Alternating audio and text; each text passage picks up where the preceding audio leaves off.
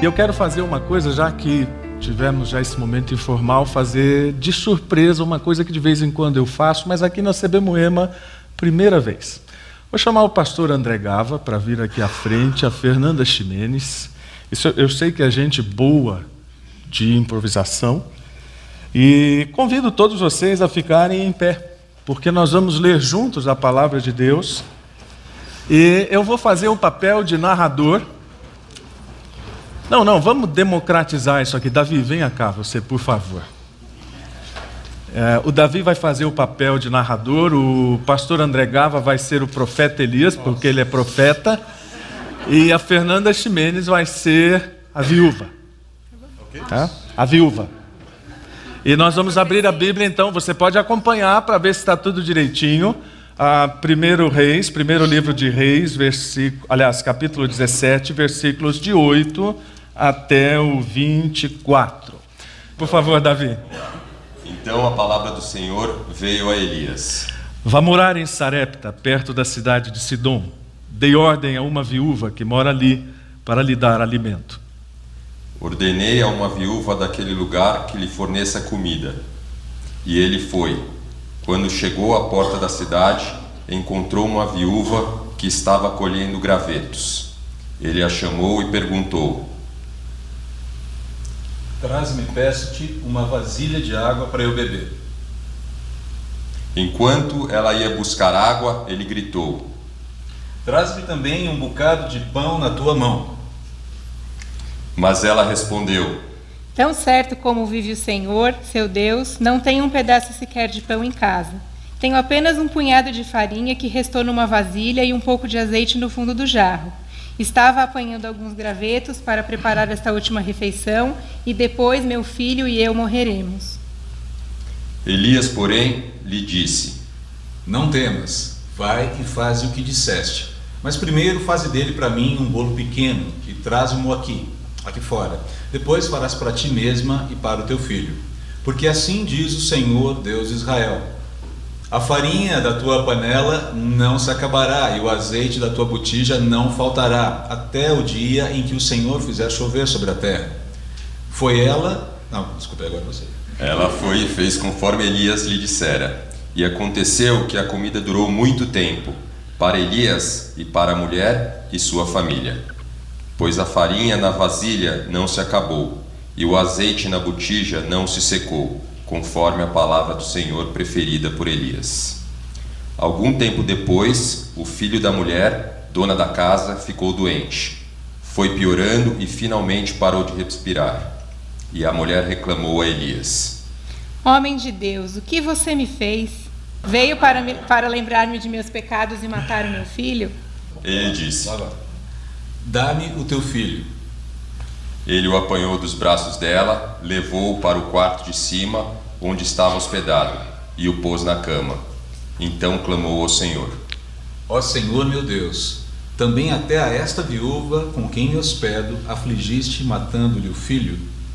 Então ele deitou sobre o seu deitou sobre o menino três vezes e clamou ao Senhor: Ó Senhor meu Deus, rogo-te que faças a alma deste menino tornar a entrar nele. O Senhor ouviu o clamor de Elias e a vida voltou ao menino e ele viveu.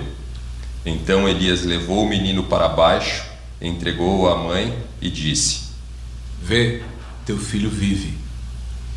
Então a mulher disse a Elias: Agora tenho certeza de que você é um homem de Deus e de que o Senhor verdadeiramente fala por seu intermédio. Muito bem, uma salva de palmas para os nossos.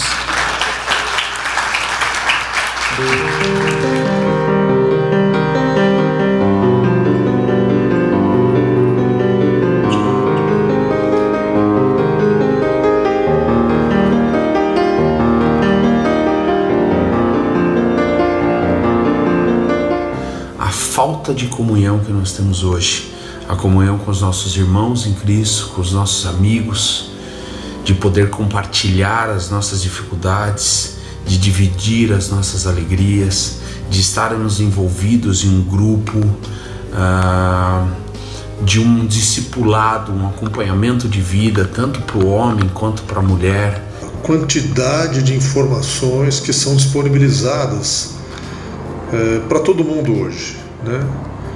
Isso tem mudado muito rapidamente nos últimos anos. Uh, hoje eu tenho duas filhas já casadas, dois netos e o que se oferece no mundo são coisas demais. O ambiente em qual as minhas filhas hoje estão inseridas. Isso nos preocupa muito porque a gente percebe o quanto elas vêm sendo bombardeadas pelo mundo é, por informações que influenciam e acabam impactando a vida delas. É que a gente esteja nos caminhos do Senhor como família, optando sempre pelo, pelo certo, pelo caminho que o Senhor tem para gente e que os meninos aceitem Jesus no coração, se tornem cristãos verdadeiramente comprometidos. Como criar filhos nos caminhos do Senhor, neste mundo com ideologia de gênero, subjetivismo, materialismo. Como pai, como provedor, a gente tem preocupação com nossos filhos, saúde deles, futuro, ah, se eles vão ter onde estudar, faculdade. Mas uma grande preocupação também é o futuro espiritual dos nossos filhos, ah, que eles aprendam, eu e a Fernanda sabemos hoje, a importância de Deus na vida deles que eles tenham um bom futuro, um futuro de tranquilidade, um futuro de paz, um futuro de sossego, realizados naquilo que eles querem seguir como carreira, como realizados nos seus relacionamentos, enfim, em tudo que envolve a parte material. E a parte espiritual, no sentido de que eles sejam envolvidos cada vez mais com Jesus Cristo, com a sua igreja, envolvido no trabalho do reino e que eles possam usar dons e talentos a serviço do reino de Deus. É sofrer algum acidente ou ficar doente e não poder mais trabalhar e faltar como provedor e ainda ser um peso para quem tiver que cuidar de mim.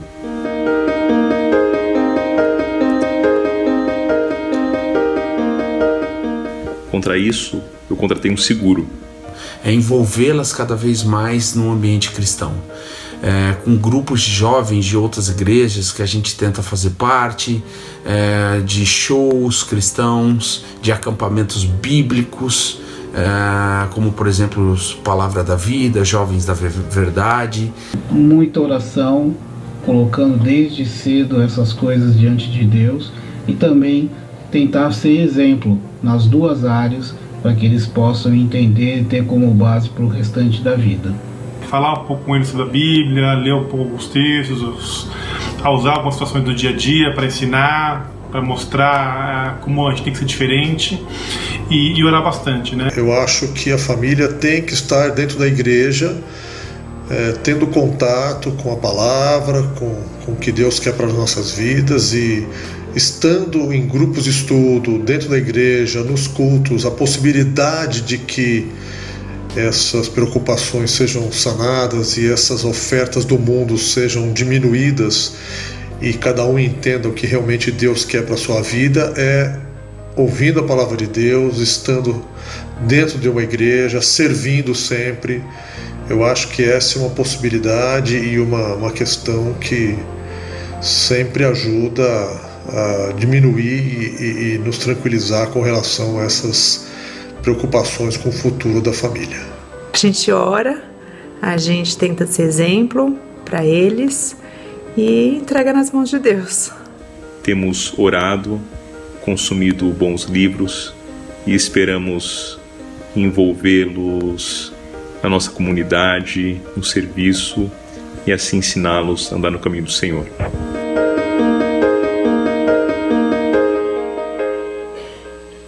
Excelente. Vocês devem ter percebido que essa foi a pergunta que nós fizemos para algumas pessoas da comunidade nesta semana.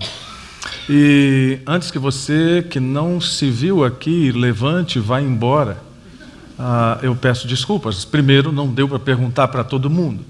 E, e, segundo, nem todos até que me enviaram o vídeo uh, puderam ser inseridos por uma questão do prazo na produção. Então, ah, fique tranquilo, não fique bravo comigo. Depois a gente acerta, faz um novo vídeo, porque todos os depoimentos foram extremamente interessantes. Mas todos eles tiveram um ponto em comum. Ninguém disse que não tem preocupação com a sua família. Ninguém me respondeu. Olha, Wilson, não vou responder não, porque está tudo ótimo e eu não tenho a menor preocupação com a família. Aliás, uma das coisas que parece que nunca tem fim na vida é preocupação com a família. Porque desde o início da constituição da família, quando um homem e uma mulher se tornam um casal diante de Deus, ali já se reuniram dois focos de preocupação. E então vem os filhos de todas aquelas fases: filhos na infância, filhos na adolescência, filhos na juventude, filhos que vão casar e a preocupação: meu Deus, quem vai ser meu genro, quem vai ser minha nora? E depois então vem os netos e a preocupação aumenta mais ainda. Você fala, mas e eu que não tive nem filhos nem netos? Bom, provavelmente tem irmão, cunhado, cunhada, avô, avó, mãe, pai. Não tem fim. E um pouco de preocupação, é claro, é absolutamente natural. O problema é que, pelo que observamos na rotina das famílias, isso não tem sido só preocupação, isso tem se transformado em verdadeira ansiedade.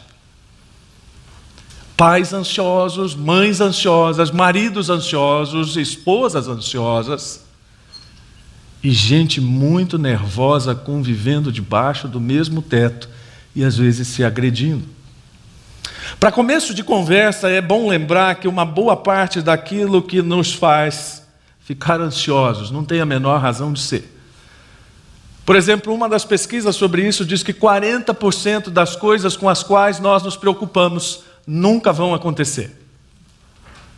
Isso já elimina uma boa parcela de toda essa fonte de preocupações, e você pode estar acompanhando isso daí, coisas que não podem ser mudadas, especialmente em relação ao passado, saúde, para chegar aí no finalzinho, 8% apenas daquilo que é foco na nossa ansiedade realmente vai acontecer e vai precisar ser enfrentado.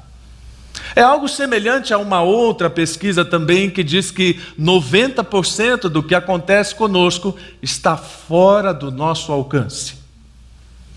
Você escolheu se ia fazer chuva hoje, olhar se ia chover hoje ou se ia fazer frio, nenhum de nós pôde escolher. Você não pode escolher, você pensa que pode, mas não pode escolher nem o partido que vai governar o nosso país no ano que vem. E mesmo assim, nós insistimos com isso e vamos esquecendo uma frase de George Miller que é muito própria para isso. O começo da ansiedade é o fim da fé. E o começo da verdadeira fé é o fim da ansiedade. E você diz: ah, mas as coisas não são bem assim na prática. É, realmente, elas não são bem assim. Elas vão ainda um pouco além. Charles Swindoll, por exemplo, complementa esse pensamento de George Miller, dizendo que quando a verdadeira fé entra em ação, ela não apenas põe de lado a ansiedade, mas ela nos livra da necessidade de explicações. Eu não preciso ficar perguntando para Deus toda hora por que, que eu estou sofrendo, por que, que as coisas não estão acontecendo como eu gostaria. Não estou chamando Deus para uma audiência e exigindo que Ele me dê as razões. Estou liberto disso. A verdadeira fé também nos coloca fora daquela zona de orgulho, porque coloca as coisas em perspectiva para lembrar quem eu sou e eu não sou Deus, apesar da leitura bíblica que você viu hoje aqui. E uma coisa que eu já falei uma vez, mas eu vou repetir sempre para que você nunca se esqueça, mesmo que você não frequente um seminário teológico. Há duas lições básicas de teologia, as mais básicas possíveis. Você lembra disso? A primeira, há um só Deus, a segunda, não sou eu. Se você lembrar dessas duas lições de teologia, você já tem um norte muito bem definido para a sua vida. E já tem uma possibilidade de compreensão das lições deste texto que nós lemos, muito interessante e que pode ser resumida da seguinte forma: Deus tem seus próprios meios para cuidar do futuro da minha família e da sua. Ele sabe como fazer isso e nós não precisamos ensiná-lo.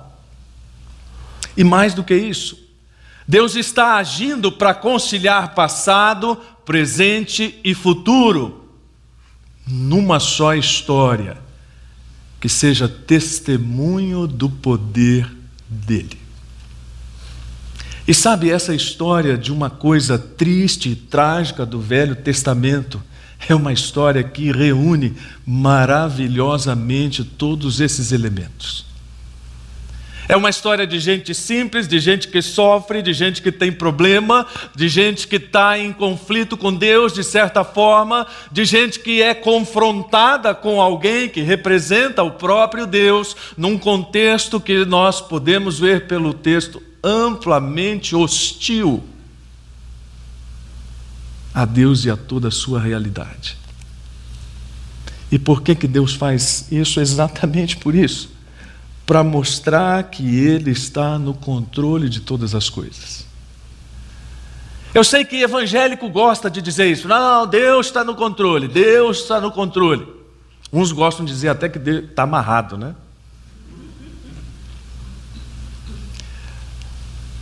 É óbvio que Deus está no controle, e alguns céticos, até mesmo dentro do cristianismo, dizem que nós gostamos de dizer que Deus está no controle, mas não sabemos explicar como. E olha, não quero ser pedante, não, mas eu penso que a Bíblia dá as explicações necessárias. Numa explicação bem simples, Deus está no controle da história porque permitiu que o homem tivesse a capacidade de escolher se rebelar contra ele e, mesmo assim, estabeleceu um plano de reconciliação para restaurar a glória do homem e a glória da sua criação. Permitindo que houvesse esse hiato na eternidade e que dentro desse ato a minha história e a sua estivessem inseridas no mesmo propósito para demonstrar o poder de Deus. É claro que isso não nos faz mais confortáveis, apesar das explicações teológicas, apesar de tudo isso, nós continuamos tentando decifrar o futuro. Oh, você que gosta de esporte, e eu também gosto, mas não o suficiente para colocar meu dinheiro nesse negócio. Eu fico me perguntando por que se gasta tanto dinheiro e se dá tanto ibope para comentarista de futebol. Porque é uma palpitologia que, olha, cansa. E isso tudo para dizer depois o seguinte: olha, esse é o histórico, mas histórico não ganha jogo. Mesmo assim, eles continuam nos enchendo aquele monte de pesquisa, os últimos dez retrospectos, pá, pá, pá, porque na casa do adversário, para dizer, mas futebol é uma caixinha de surpresa, aquela frase que ninguém nunca ouviu, para dizer o seguinte: não sabemos nada sobre o futuro. Por isso que o futebol é interessante, porque a gente não sabe prever. Então por que, que a gente fica ouvindo comentarista de futebol? Porque tudo que eles fazem é tentar prever. E apesar disso, o futebol, com toda a sua imponderabilidade, continua dando risada de torcedores e comentaristas técnicos, estudiosos. E nós deveríamos gastar muito mais nossas energias pensando no que Deus entende pelo futuro. Fala, nossa, mas aí fica muito complicado. Não, não fica. Não fica porque a Bíblia fala o que Deus pensa sobre o futuro e ela revela aquilo que é suficiente para nós em relação a esse conhecimento. E nós podemos ter certeza que todas as críticas que estão sendo feitas à pessoa de Deus, de que ele não tem o controle de, do mundo, são infundadas. E nós podemos olhar para esse texto e dizer que, apesar de toda a incredulidade vista em todas as épocas, Deus continua sendo Deus. E de uma incredulidade que, especialmente no contexto da viúva, era enorme. Pela primeira vez na história de Israel, o culto a Yahvé foi banido, proibido. Quer maior incredulidade que essa? Volta e meia, quando nós nos reunimos aqui, alguém gosta de orar, Deus, obrigado. Acho que o Davi falou nisso, obrigado pela liberdade que nós temos. Pois é. Liberdade que eu, particularmente, acho que não vai durar muito. E são esses ambientes em que Deus continua mostrando que Ele tem o controle das coisas, e, não apenas por causa da incredulidade, mas da degradação. Onde há incredulidade, há degradação. Os historiadores de Israel são unânimes em dizer que em menos de 40 anos, toda a glória do reino de Salomão praticamente se diluiu, como se fosse um prédio de madeira comido por cupins. E aquilo que era da mais elevada glória se tornou em algo da mais rasteira imoralidade e degradação especialmente por causa de alguns reis que andaram fora da vontade de Deus. O gostoso de ler os textos da Bíblia e encaixá-los no seu contexto histórico é poder entender as conexões com o nosso tempo. Quando nós lemos num texto desse que havia incredulidade e degradação, nós fazemos aquela cara de consternação e dizemos: puxa, que tristeza, olha a realidade do pecado. Não, não é só isso. É entender tudo que está por trás do, dos cultos pagãos aos quais se dedicaram esses reis que eu mencionei e de todas as suas consequências. Por exemplo, Jezabel e Acabe promoveram em Israel um paganismo nunca visto, com cultos de prostituição cultual, e isso gerou dentre outras coisas, uma enorme quantidade de crianças órfãs perambulando pelas ruas sem pai, sem mãe, sem assistência, sem conselho tutelar. Quando nós falamos de incredulidade e degradação, nós estamos falando de coisas que eu e você conhecemos.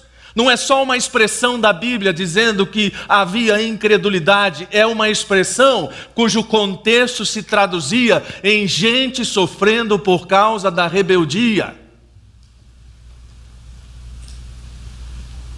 Apesar disso, Deus continua agindo. Ele continua mostrando que ele é soberano e ele continua mostrando que ele pode desafiar quem ele quiser, e é isso que ele faz. Ele manda um profeta num lugar onde o culto à sua pessoa é proibido e manda uma seca para que o Deus daquele lugar seja desafiado. Afinal, aquele Deus é ninguém mais, ninguém menos que o Senhor da chuva. Não é interessante?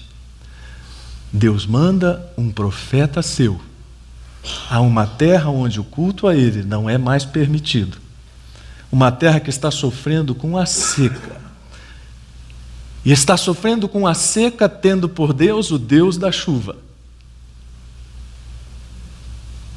E Elias é mandado para aquele lugar. O que Deus pensa do futuro?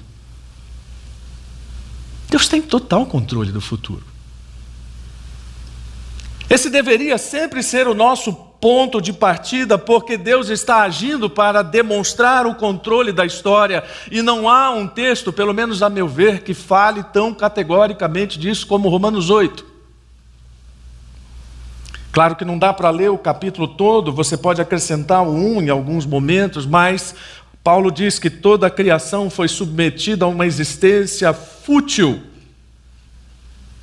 E ele espera que essa, glória, essa criação, ele não apenas espera, ele está agindo para isso. Para restaurar a glória dessa criação, como eu mencionei há pouco, e nos livrar dessa decadência. No meio desse contexto aí está a minha família e a sua. No meio desse contexto está tudo aquilo que Deus está fazendo.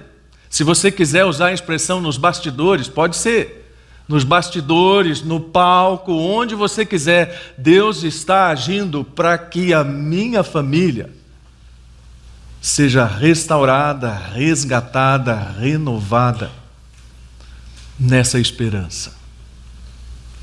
Agora, e enquanto o futuro não acontece? Porque essa coisa de futuro é engraçado, né? Você fica esperando pelo futuro, esperando pelo futuro, e você não vê, de repente o futuro chegou. Não sei se vocês lembram, mas na primeira vez que eu preguei aqui, eu disse que quando eu era criança, minha diversão era ficar olhando para os grandes relógios, como na estação Júlio Prestes, e tentar ver o movimento dos ponteiros. Eu sei que você pode considerar isso talvez um, um traço de alguma psicopatia, esse tipo de coisa, mas não, eu gastava realmente minutos olhando para aquele troço e vendo, e a minha implicação era exatamente essa. Eu fico tanto tempo observando o ponteiro, não vejo ele se movimentar, e quando está, ele já está lá. Ficava indignado com isso. É exatamente o que acontece com o futuro. Você fica esperando o futuro, esperando o futuro, e quando você menos espera, o futuro é presente e você não conseguiu se preparar para ele. Essa é a questão.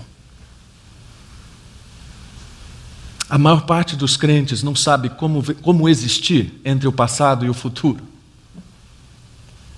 É por isso que, além de todas essas lições, esse texto tem algumas informações muito importantes para nós sobre o que Deus está fazendo agora e o que eu devo fazer agora. Para que eu possa entregar o futuro da minha família a Deus, eu preciso fazer coisas agora, no tempo presente, preciso entender como Deus está agindo agora. Ou então vou ficar sempre perdendo o momento das coisas. Eu já disse aqui que às vezes eu vou ao estádio com meu filho, mas eu, eu confesso que uh, o estádio para mim não tem aquela emoção toda. Eu fico aguardando para chegar em casa e ver o jogo pela TV. Porque 80% do jogo eu não vejo. Saiu o gol, eu estou olhando para o lado esquerdo. E, e sai, você viu aquela jogada? Não, não vi, estava aqui olhando o celular, ele fica muito bravo com isso. Esse pai, não precisa passar recado para a mamãe agora, na hora do jogo. É que às vezes o jogo está chato, né? Daí a gente vai passar recado. 80% do que acontece ali eu não vejo na hora. Mas já aconteceu. Por isso que a grande maioria dos crentes é muito boa de discurso, sabe repetir o passado que está na Bíblia, sabe repetir os jargões que a maior parte dos crentes fala, como no final vai dar tudo certo, Deus está no controle, esse tipo de coisa, mas não sabe o que fazer agora. Então vamos nos debruçar sobre esse texto e pensar algumas coisas que estão bem à nossa vista. A primeira delas, Deus está fortalecendo a minha fé. Ah, não só a minha, a sua também.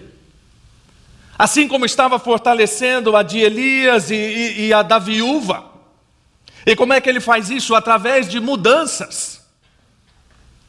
Elias é a própria personificação dessas mudanças. Deus o levou de Israel para Quirete, depois para Sarepta. E, e, imagine você lidando, imagine você, mulher, com tantas mudanças, né?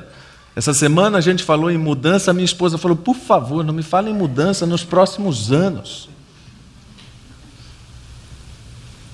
As mudanças, elas nos trazem desconforto. Tem gente que tem pavor de mudança. Vai mudar o professor, vai mudar a classe, vai mudar o banco onde você senta. Né? Esse, esse, esse é famoso, o, o, crente que tem lugar cativo.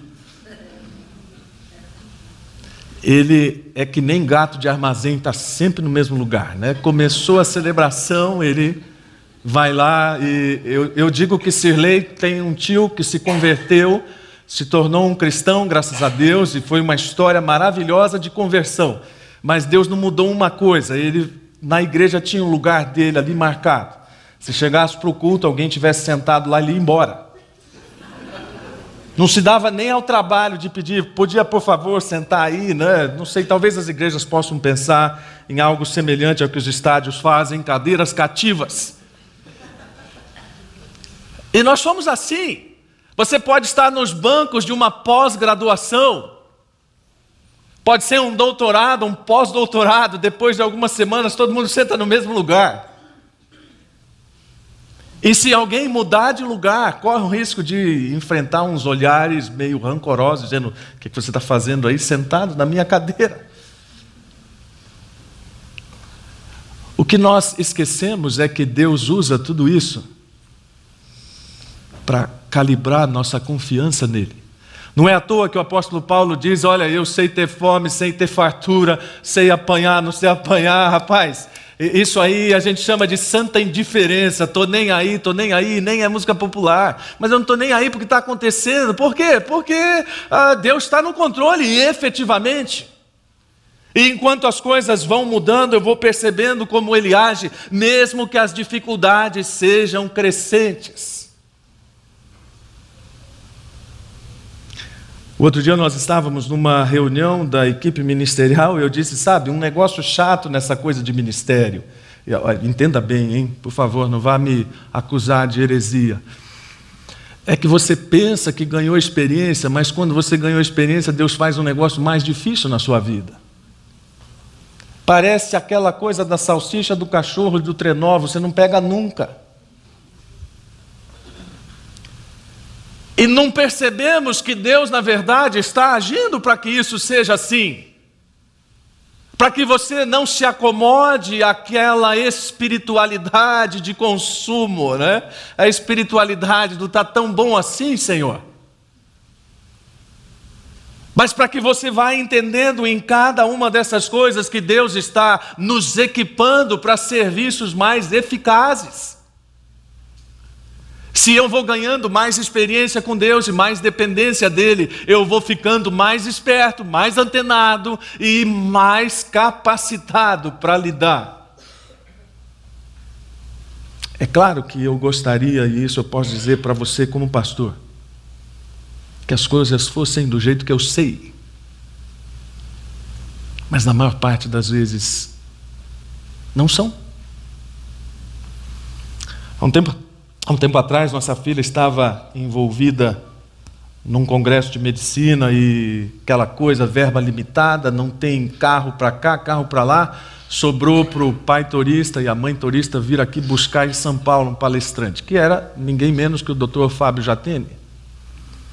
Pessoa muito agradável, e fomos com ele conversando até Santos e tal. E no meio do caminho ele disse assim: Sabe, Todas as coisas que eu estudei na faculdade já não são mais daquele jeito. A medicina caminhou de uma tal forma que se eu tivesse que atuar hoje com aquele conhecimento daquela época, eu só faria barbaridades. Se nós estamos reconhecendo isso dentro dessa esfera mais uh, secular, entre aspas, por que, que não podemos reconhecer em relação ao que Deus está fazendo? Conosco e em nós.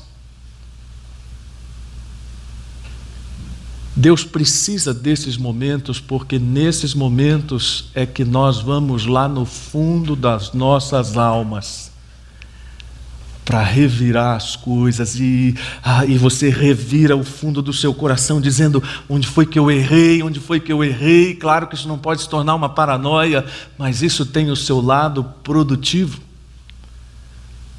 no sentido da inquietação que está sendo produzida diante de Deus. Você pode ver todo momento de profunda adversidade é um momento de profunda sondagem moral. E é exatamente o que acontece com a viúva, porque na hora que o filho morre, ela se volta para o profeta e diz: O que você fez? Você vem aqui para lembrar dos meus erros do passado. E, e, eu penso num coração exatamente como um baú onde você guarda as coisas velhas e vai revirar quando precisa encontrar alguma coisa. E às vezes dá trabalho. Deus está trabalhando para que essa nossa dependência da Sua providência seja levada ao extremo. E com isso, gente, eu não estou dizendo que nós não tenhamos que depender daqueles meios comuns. De vez em quando eu tenho que trombar com alguns crentes mais mal educados que dizem para mim assim: eu que não trabalhe não, para ver se o pão não cai na minha mesa. É, é verdade, mas quem dá para você a saúde, a força, a oportunidade, todo aquilo que cerca o trabalho? As duas coisas caminham juntas. Sabemos que Deus provê pelos meios comuns, mas sabemos que Deus é provedor de uma forma tão maravilhosa e extraordinária que faz o que quiser, quando quiser, onde quiser e como quiser para prover.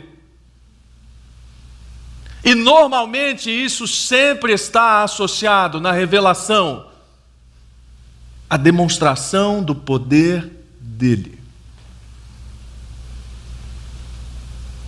Acho que tanto a Suzy quanto o Davi oraram no sentido da gente sair daqui transformado por uma, alguma coisa. Essa seria, ou esse seria um bom ponto. Você sair com o seu pensamento transformado de que Deus é capaz de prover farinha e azeite num lugar conhecido pela sua provisão disso mas onde está faltando disso? De uma forma absolutamente inusitada. É como se eu bebesse desse copo aqui e ele não esvaziasse. É exatamente o que é dito àquela viúva. Não vai acabar. A provisão de Deus não vai acabar e a viúva também é ensinada a depender disso. O mais interessante nisso não é Elias falar, a meu ver, não é a multiplicação acontecer, é uma viúva pagã acreditar e fazer o que Elias pede. Pode atender. E fazer o que Elias pede no sentido de algo que é totalmente improvável. Uma coisa bem interessante. Uh, quem gosta de missões sabe quem é Hudson Taylor. Hudson Taylor é conhecido como o pai das missões na China. Imagine você ser pioneiro na obra missionária num lugar como a China e depender de Deus para todas as coisas. A gente tem mania de achar que missionário é super-herói, né? Missionários são os nossos super-heroes, e são mesmo. Mas na verdade nós não deveríamos ser diferentes deles. Ou pelo menos não em relação a essa confiança na provisão de Deus.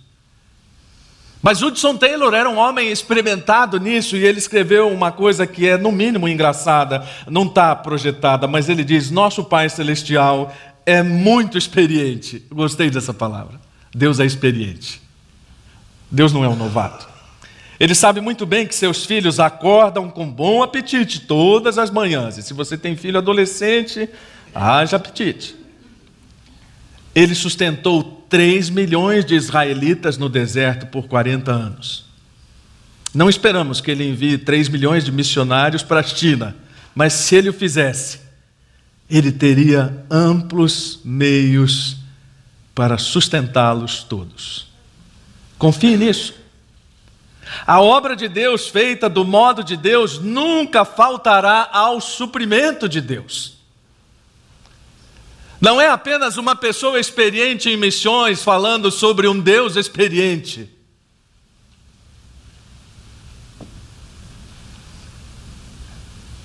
É alguém que vivenciou tudo isso, tentando dizer para mim e para você nesta manhã: Deus tem amplos meios para prover o que for necessário para minha família e para a sua.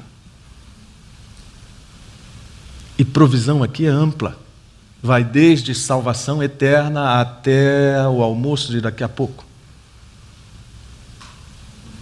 Porque essa experiência de Deus, ela está revelada para nós na Sua palavra, e se Deus está fortalecendo a nossa fé, Ele está fazendo isso dentro da palavra. Não tem outro meio.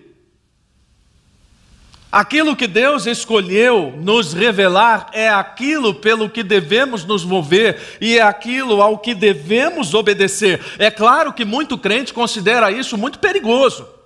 Olha, se a gente fosse entrevistar, quem sabe para um próximo sermão, fazer uma enquete também, manda um vídeo aí para mim. O que, você acha de fazer a vontade de Deus? Um ou outro eu acho que iria dizer isso. Deus é um cara meio perigoso.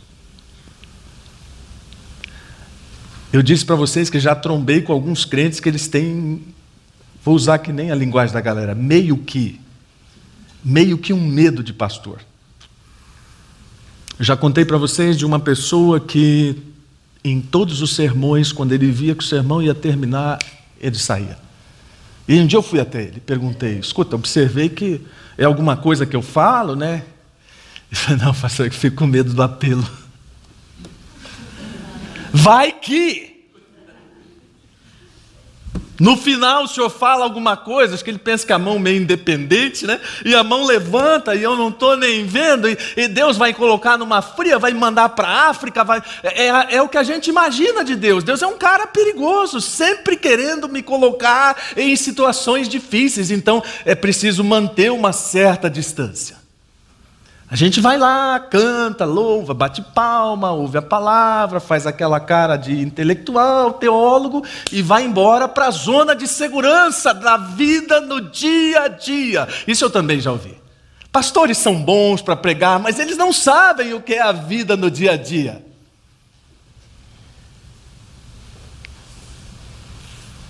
Ah, eu sei bem o que é a vida no dia a dia. E a vida no dia a dia, ela é feita de desafios na palavra. Ou você não obedece ou não obedece, é binário. O famoso veja bem, está no meio do zero e um, não tem. E quando se trata de família, nós temos sempre nessa zona de perigo. E, nós olhamos para a Bíblia, a Bíblia diz aquilo, e você diz: Ah, mas quer, eu vou fazer isso? Vou orar com meu filho? É, então, a Bíblia manda você orar com seu filho. Ah, vou ler a Bíblia com meu filho, mas que coisa mais antiga. Pois é, e funciona.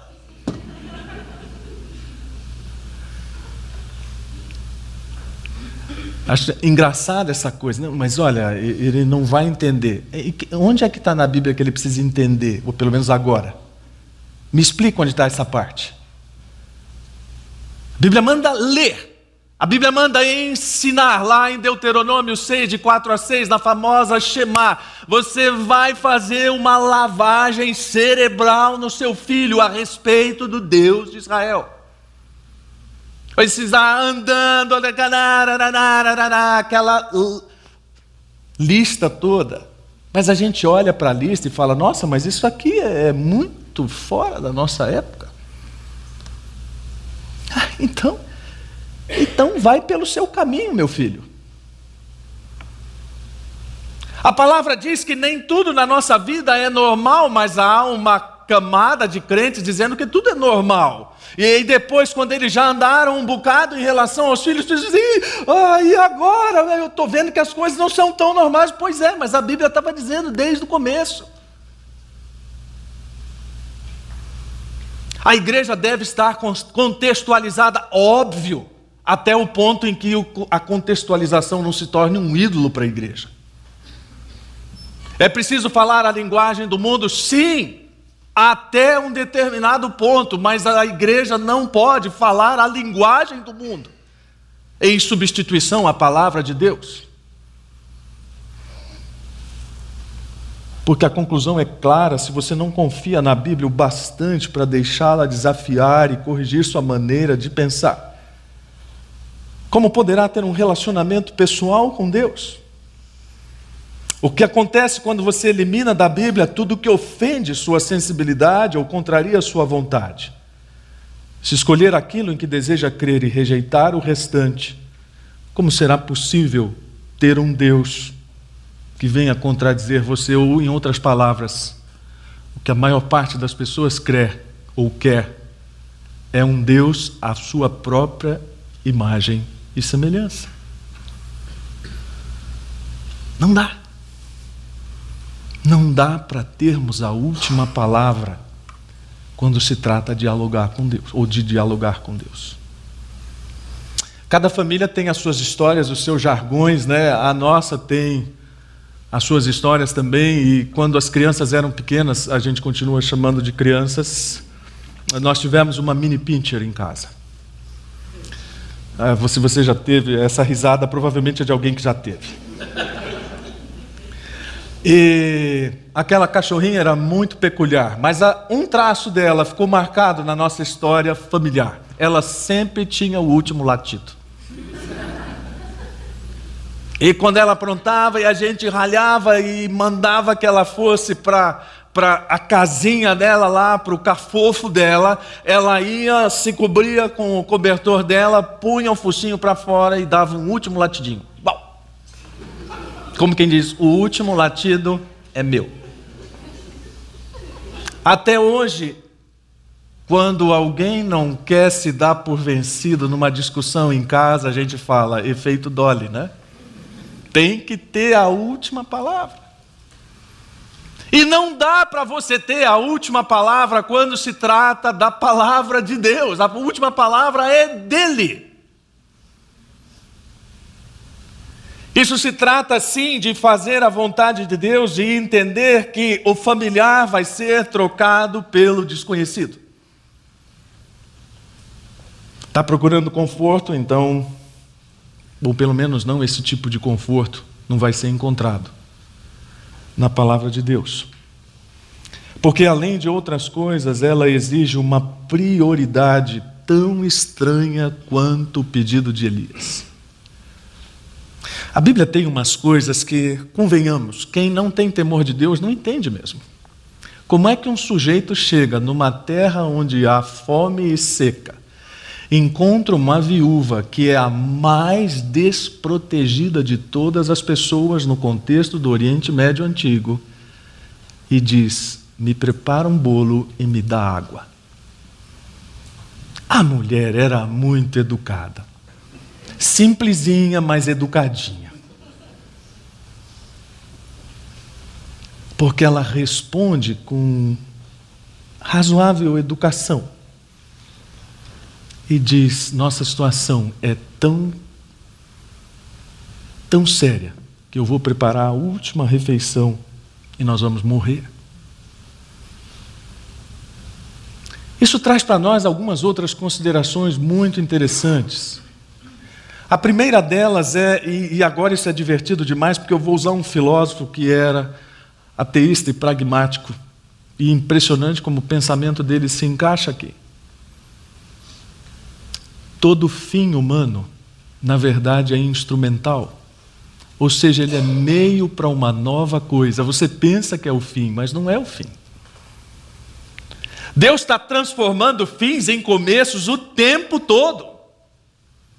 Por isso que a gente pode pegar o pensamento de Dewey para dizer: o fim é instrumental, ele é apenas um meio de que novos começos sejam repensados, concretizados, e isso vale não apenas para o nosso contexto prático, mas para a nossa forma de pensar. Porque nós somos fatalistas.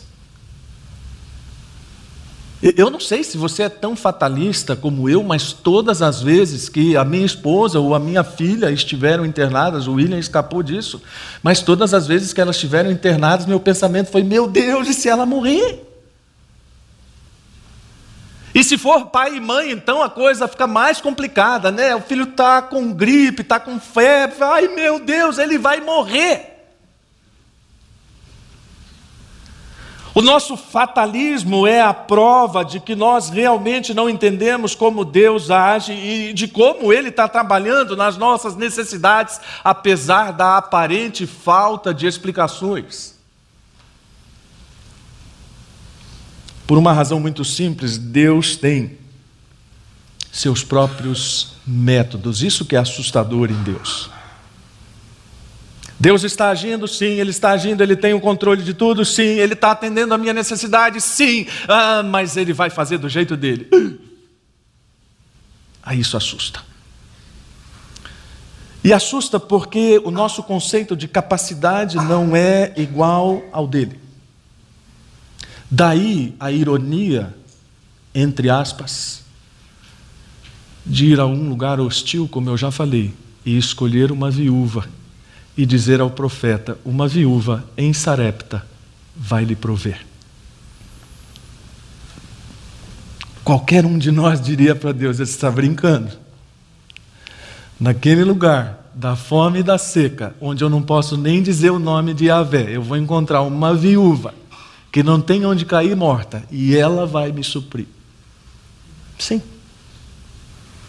Porque o nosso conceito de capacidade é muito diferente do conceito de Deus. E se você está com uma dívida enorme para pagar amanhã e está procurando alguém com dinheiro, quem que você vai procurar? Uma aposentada do INSS? A não ser que seja uma aposentadoria daquelas. Não, você vai pensar no seu amigo rico naquele irmão da igreja mais abastado, jamais, porque o senso de capacidade nosso, ele é absolutamente lógico, racional, e repito para você que está aí ruminando no seu coração, chateado com o que eu estou falando, não é que toda hora você vai viver assim. Mas é que toda hora você vai ter em mente que esse é o jeito de Deus agir. E você vai entender que o senso dele de urgência não é igual ao nosso. Quando você ora para Deus dizendo: Deus, a situação está horrível, você não está vendo o caos que está a minha família, e, e, e parece que Deus está dormindo. Bom, eu peço que você olhe o texto lá em que Jesus é avisado sobre Lázaro. E a impressão que a gente tem é que Jesus nem dá bola para aquilo, né? E Lázaro morre, e quando ele chega, as duas irmãs, se o Senhor estivesse aqui, ele não teria morrido. E Jesus diz: calma, isso é para que a glória de Deus seja revelada. O cúmulo do nosso apavoramento não move em nada o dedo mínimo de Deus. Porque a perspectiva dele é aquela que eu mencionei no começo, de mostrar o poder dele. A nossa ideia de possibilidade, de probabilidade é muito diferente da ideia de Deus. E isso fica demonstrado em todas as formas nos textos, especialmente porque naquele ambiente a questão era sempre de uma batalha de deuses. Isso às vezes escapa à nossa compreensão do texto. Se havia seca, era porque o Deus da colheita não estava fazendo a coisa direito. Por que vocês acham que o povo de Deus se envolveu logo e tão rápido com todo tipo de paganismo e de idolatria? Porque por viverem com pessoas à sua volta que tinham essas crenças, quando alguma coisa dava errado, o vizinho pagão disse: Esse teu Deus aí não é de nada, rapaz.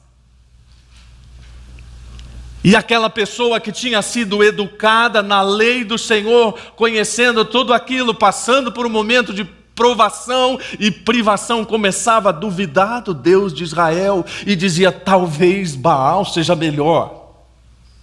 E na dúvida, ele fazia que nem um brasileiro: vou aqui servir a Yahvé e aqui vou servir a Baal. O que funcionar, eu estou ali. Não funciona assim. E o fato de nós vermos um Deus que vai ao território de Baal, não significa que nosso Deus esteja aí chamando para briga todo mundo. Significa tão somente que ele está demonstrando sua capacidade de governar. Jó demorou e sofreu para constatar: sei que todos, ou melhor, sei que podes fazer todas as coisas e ninguém pode frustrar teus planos. É muito parecida com a conclusão da viúva depois que o menino é ressuscitado. Ela diz para Elias: Agora eu sei que você fala em nome de Deus. Quanto tempo nós vamos precisar caminhar? Quantas experiências nós vamos precisar viver para dizer: Agora eu sei que o Senhor é o meu Deus. Agora eu conheço o teu poder. Agora eu sei o que o Senhor está fazendo pela minha família. Agora eu entendi que nada nem ninguém pode se opor ao Senhor. Mas só agora. Depois de tanto tempo ouvindo, depois de tanto tempo falando. Quero terminar com um texto que ele está fora do contexto, mas ele cabe bem aqui. Quando Deus fala através de Isaías, o Senhor me, me advertiu firmemente de que não pensasse como todos os outros. Não viva com medo do que eles temem. Se nós quisermos entender o que Deus está fazendo pelas nossas famílias, a primeira coisa básica é não pensar como os outros estão pensando, e os outros são aqueles que estão fora da compreensão de quem é Deus e do que Ele está fazendo. E a segunda coisa é não viver com medo da, daquilo que eles têm medo. Como eu disse, o contexto é diferente, mas perfeitamente compreensível no ambiente da família e de todos os medos que nos cercam.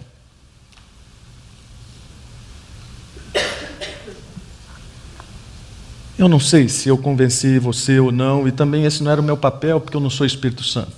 Quase posei de Deus, mas não sou Espírito Santo.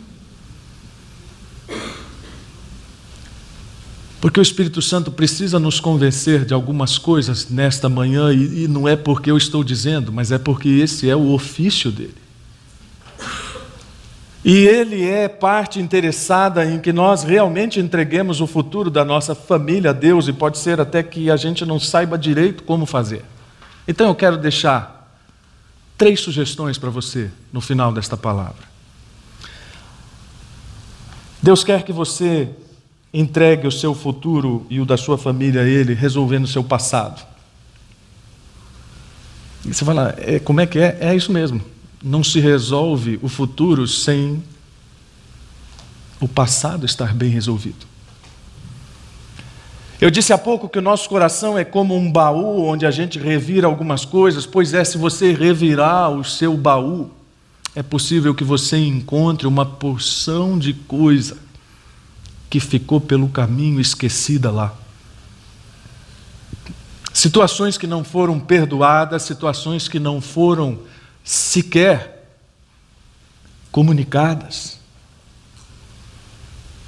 Pecados escondidos, não confessados. E ora, Cristo veio para perdoar pecados. Resolver o passado, confessar pecados, admitir culpas e entregá-las a Cristo é satisfazer o coração de Deus. Coisa simples sob o ponto de vista da retórica teológica, mas talvez não tão simples por causa da rebeldia do nosso coração. Como é difícil para nós nos colocarmos diante de alguém a quem ofendemos ou com quem faltamos de dizer: me perdoe ou perdoe-me. Mas olha, isso resolve o passado de uma forma maravilhosa.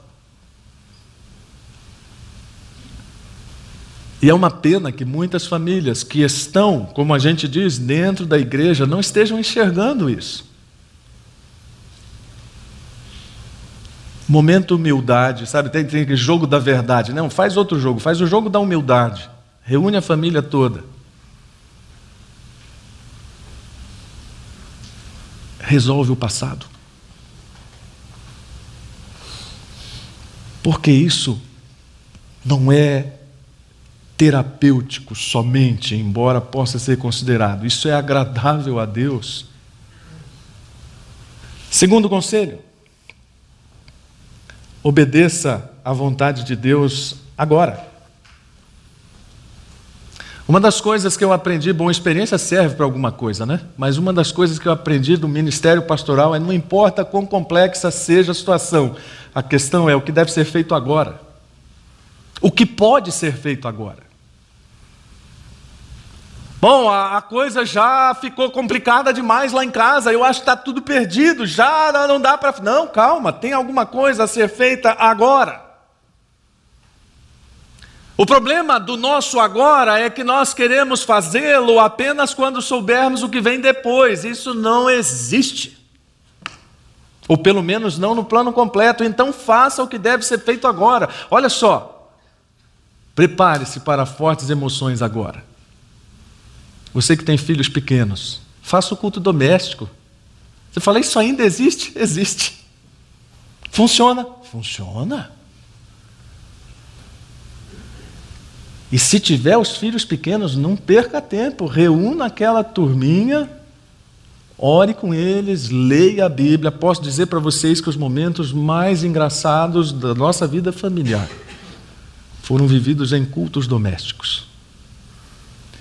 E tivemos ainda a bênção de ter os meus pais, que conviveram muito com os meus filhos na fase da infância e também faziam os cultos domésticos lá. Então tem histórias engraçadas na nossa casa, na casa dos avós, de adultos e crianças em volta da palavra de Deus lendo a Bíblia. Sei, posso contar aquele negócio da mordida? Não? Vai? Um desses momentos engraçados, o William devia ter uns dois anos, hoje ele não está aqui, então não tem problema, também não vai. Nós estávamos os quatro ajoelhados em volta da cama e sempre fizemos isso. Sabe aquela coisa de criança não entender? Não, não tem que entender.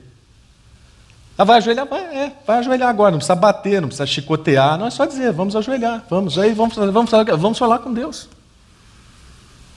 E estávamos os quatro, então, em volta da nossa cama, ajoelhados, e Sirlei estava orando, e dizendo assim: Ó oh, Deus.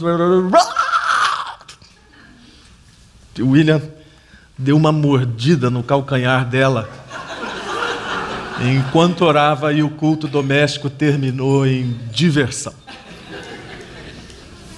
Oh, mano, não bateu nele? Por que, que bateria? Até hoje nos divertimos lembrando dessa história e de outras.